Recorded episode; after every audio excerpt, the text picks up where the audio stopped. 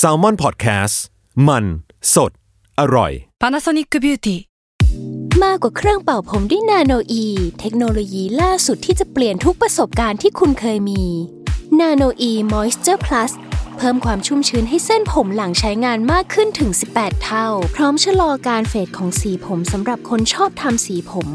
ดูแลความชุ่มชื้นทั้งเส้นผม หนังศีรษะและผิวคุณ Panasonic NA0J มีเทคโนโลยี nanoe ที่ care only you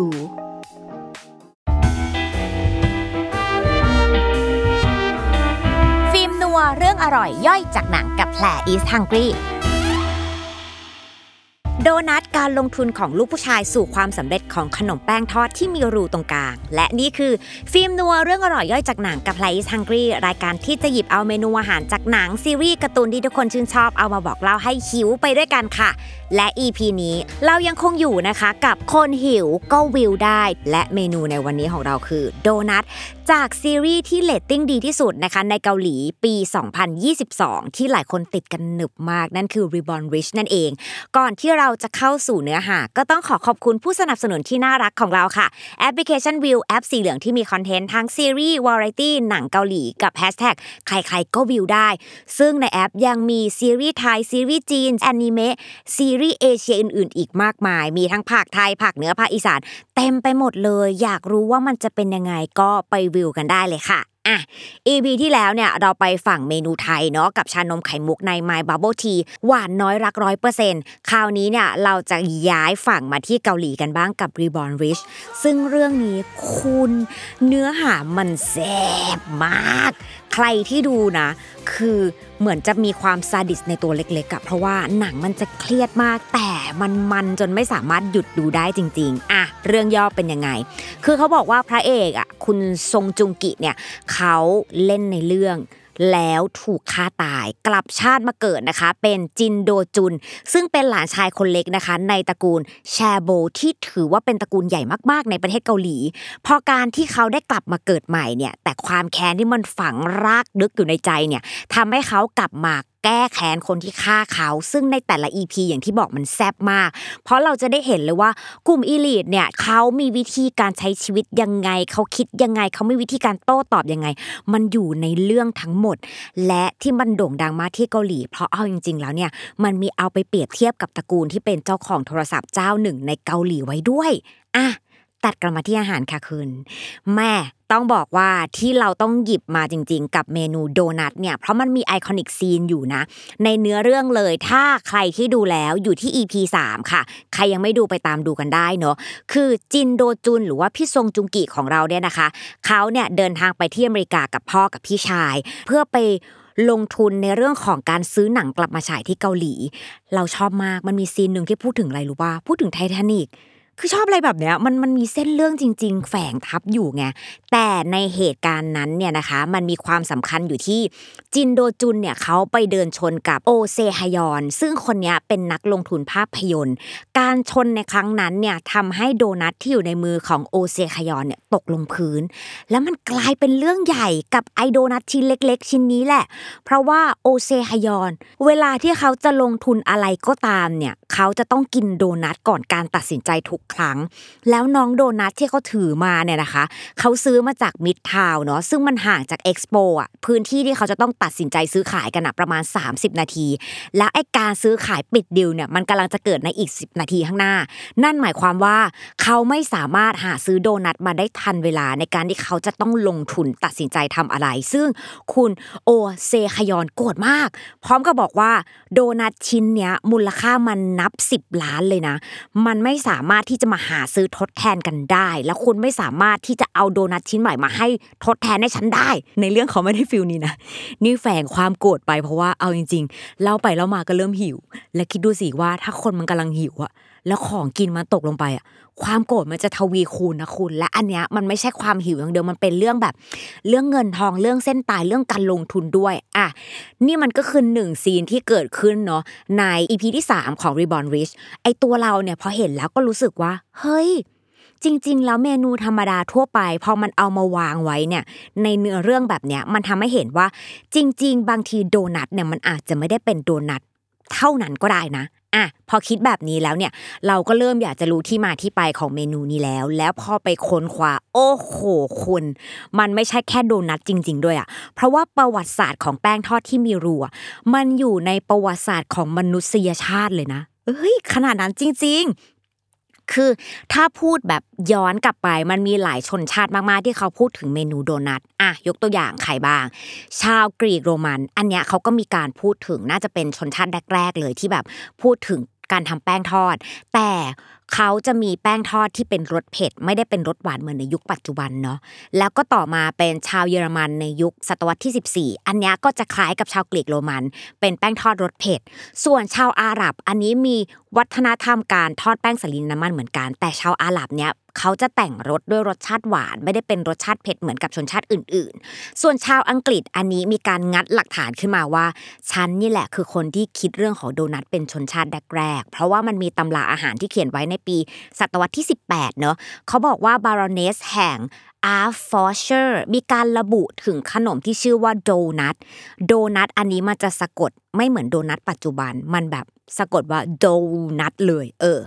แล้ววิธีการทำเหมือนกันค่ะ คือเอาแป้งสาลี น้ำตาลเนย ลูกจันป่นยีสต์ไข่ไก่เอามาผสมกันหมัก แล้วก็ไปทอดในน้ำมันหมูอีกทีหนึ่งซึ่งเขาบอกที่มาที่ไปลักษณะนี้มันคล้ายกับโดนัทชัดๆอะชาวอังกฤษเขาก็เคลมมาแล้วนะว่า เขาเป็นต้นกำเนิดของโดนัท แต่คุณ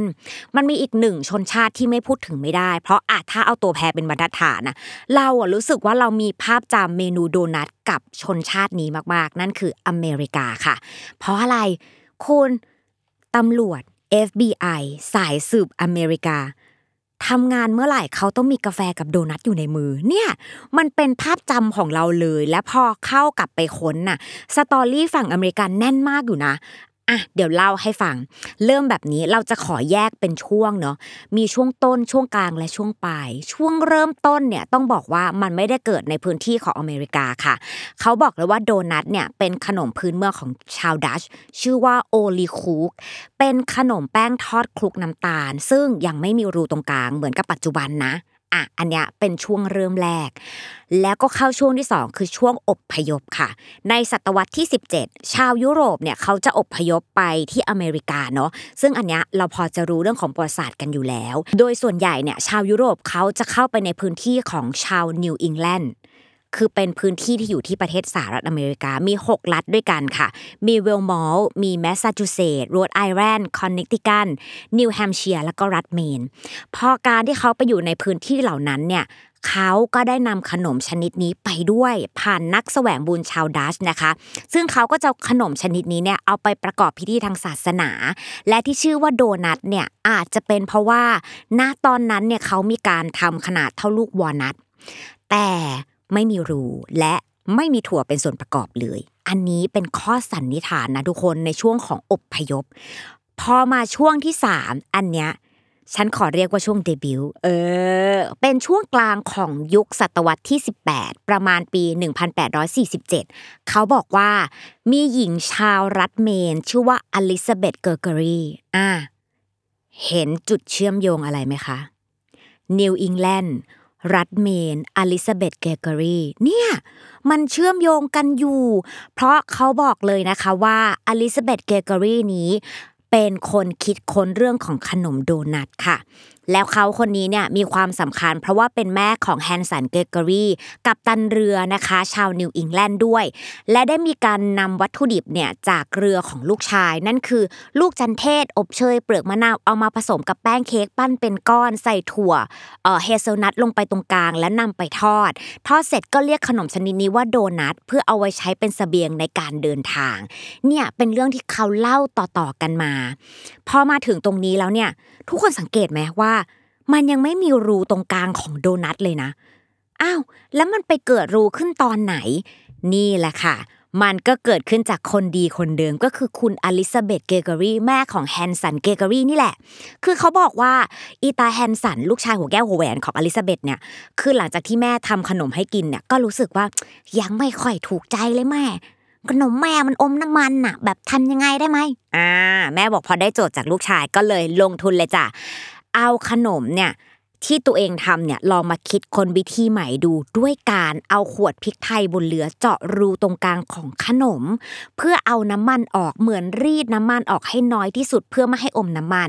ผลลัพธ์ก็คือลูกชายพึงพอใจมากจ้ะหลังจากนั้นเนี่ยทุกครั้งที่มีงานปาร์ตี้ก็จะมีการเอาเมนูนี้ออกมาเป็นเมนูรับแขก แล้วก็เป็นจุดเริ่มต้นที่ทำให้คนเนี่ยเริ่มรู้จักโดนัทนั่นเองค่ะ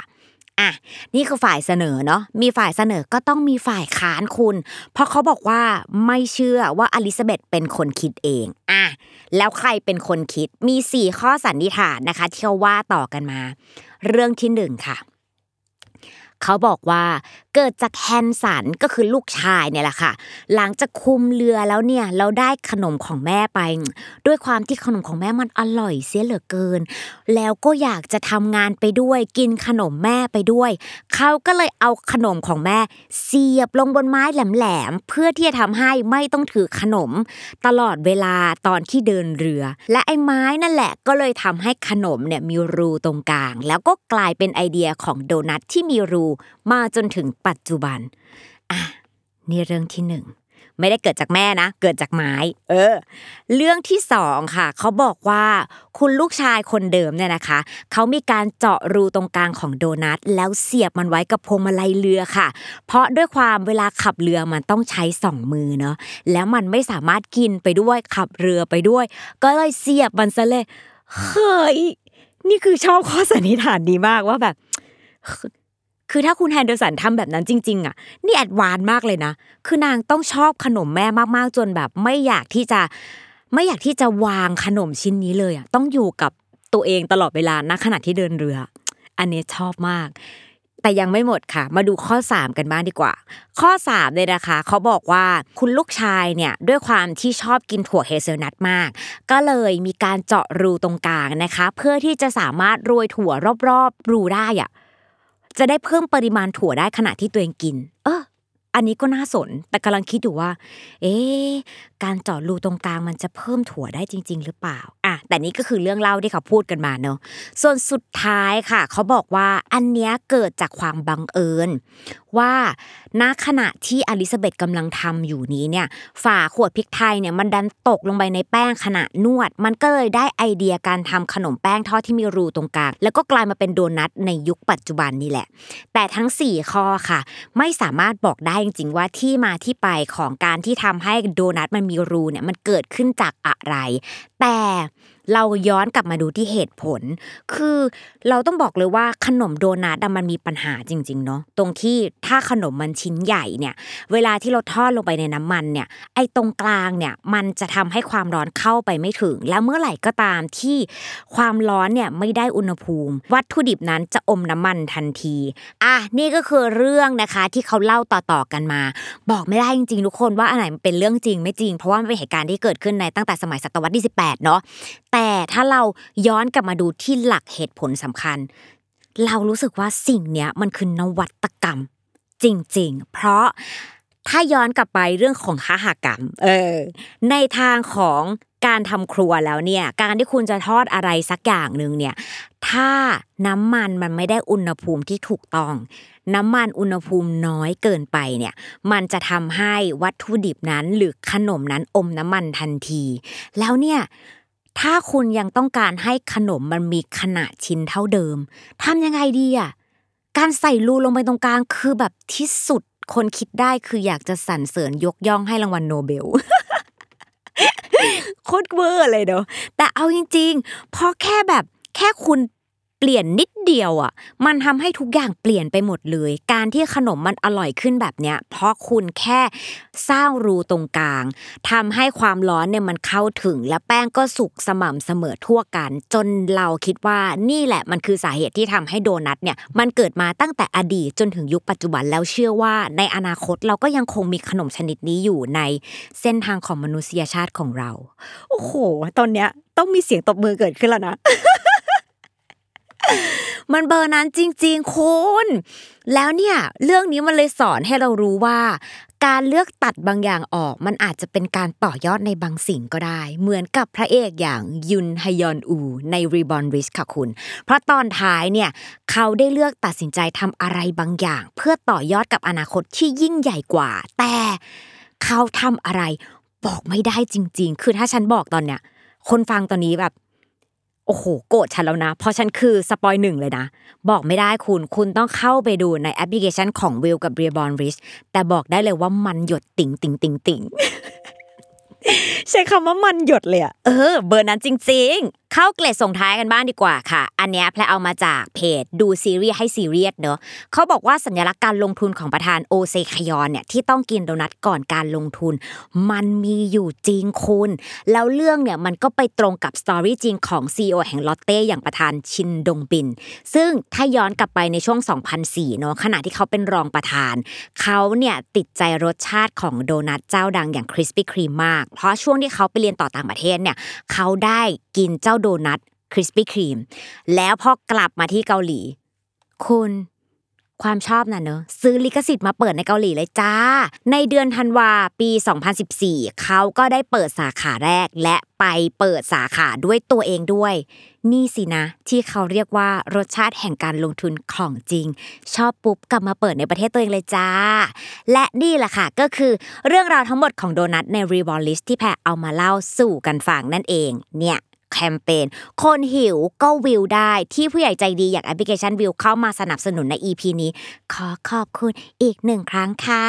ส่วนใครนะคะที่อยากตามรอยซีรีส์ Reborn Rich นะคะ แล้วไปดูฉากโดนัท EP 3นะคุณย้ำ EP 3ก็สามารถไปดูกันได้นะคะที่แอปพลิเคชันวิวแอปเหลืองที่เดียวเท่านั้น มีการพากย์ไทยพากย์เหนือพากย์อีสาน ใครอยากดูก็ไปติดตามกันสำหรับวันนี้เนี่ยก็ต้องขอบคุณทุกคนมากเลยนะคะ ที่สำคัญใครอยากไปฟังตอนเก่าๆของฟิล์มนัวก็สามารถทำได้ด้วยนะ เพราะว่าเราก็มีการหยิบยกเรื่องต่างๆนะคะ มาให้กับทุกคนได้ฟังกันถึง 22 EP แล้วเฮ้ยไม่น่าเชื่อว่ามันจะเยอะขนาดนี้ แต่จะมี EP อะไรบ้างก็ย้อนกลับไปดูได้เลยนะคะ ในฟิล์มนัว เรื่องอร่อยย่อยจากหนังกับ p l a is Hungry รายการที่จะหยิบเอาเมนูอาหารจากหนังซีรีส์การ์ตูนที่ทุกคนชื่นชอบ เอามาบอกเล่าให้หิวไปด้วยกัน ทุกวันอาทิตย์ ทุกช่องทางของ s ซ l m o n Podcast สำหรับวันนี้ แพรไปแล้วบาย